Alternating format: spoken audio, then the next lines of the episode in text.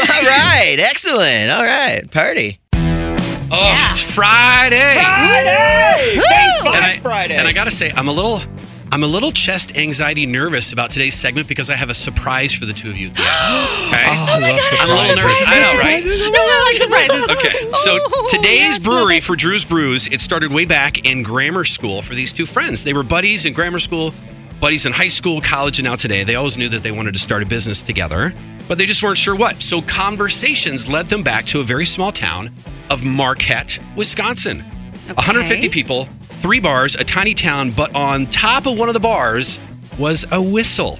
And like the Montgomery Gentry song, that whistle still blows every day at noon. Really? So today we are talking about Noon Whistle Brewery. Oh. Nice. Noon Whistle Brewing, originally Got in it. Lombard on Roosevelt Road and now in Naperville too. Paul and Mike, founders, partners, beer lovers, good guys. Um, what time do you think Noon Whistle opens seven days a week, guys? Uh, let's see. Mm. I'm gonna say 10:30. No. I'll they answer open it then. at Noon.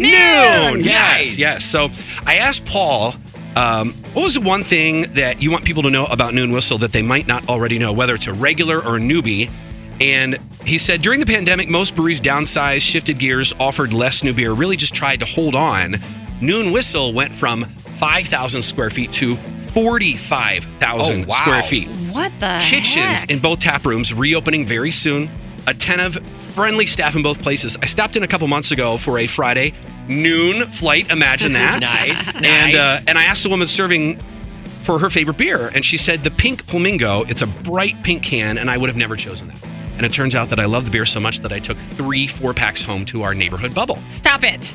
So I had the same experience on Wednesday, two days ago. Okay. The beer is called Who's Coming With Me. It is brewed as part of their Ales for ALS series. Someone very close to them is suffering from Oh, ALS. my gosh, I love and that. so they brewed 3,700 pints of this delicious, fruity, big flavor IPA last month, and a dollar from every pint goes right to help finding a cure. Um, That's great. you can get it in the tap room today. You know, they only made 3,700 pints.